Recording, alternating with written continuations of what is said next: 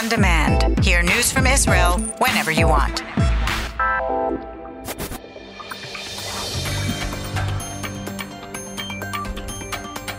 You are listening to the English language news of Kan, the Israeli Public Broadcasting Corporation. Good afternoon. It's 2 p.m. in Israel, Wednesday, June the 19th, 2019. This is Nomi Segal with the top news at this hour.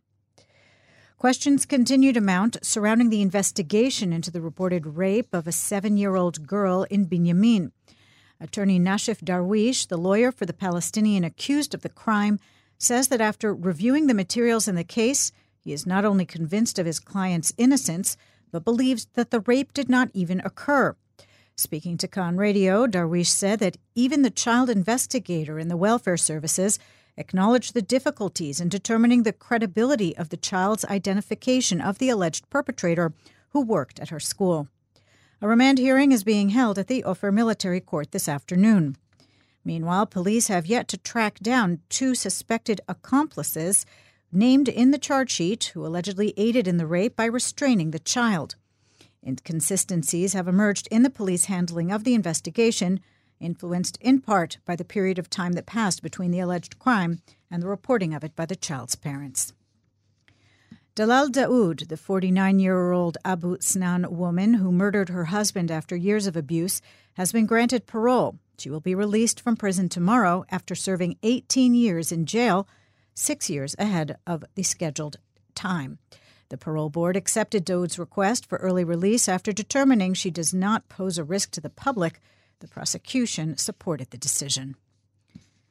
The parents of Eliran Moshe Chemo, the four year old boy who drowned in a swimming pool at a Rosh Pina guest house, have decided to donate his organs. His kidneys were transplanted in a 16 year old boy at Rambam Hospital in Haifa and a nine year old girl at Schneider Children's Hospital in Petah Tikva. In the northern Arava, IDF forces overnight identified an individual crossing the border from Jordan into Israel. The man, a Jordanian national, was arrested. A search revealed that he was armed with a knife. He was taken for questioning. A Lebanese newspaper reports that the delay in the disbursement of Qatari aid money to needy Gaza families was due to Israel's demand to remove 5,000 names from the list of recipients, which Hamas opposed. Though the Qatari envoy has in recent days denied claims that Israel was behind the delay and said that it was decided to allocate some of the funds for other purposes. The European Union Foreign Policy Chief Federica Mogherini held talks in Washington last night with U.S. President Donald Trump's special advisor and son in law Jared Kushner. A statement issued by the EU said that Mogherini stressed in the meeting the basic interest of the bloc in the achievement of a stable peace in the Middle East. She noted that the EU is prepared to work with the American administration on the basis of the European stance, including commitment to the two state solution.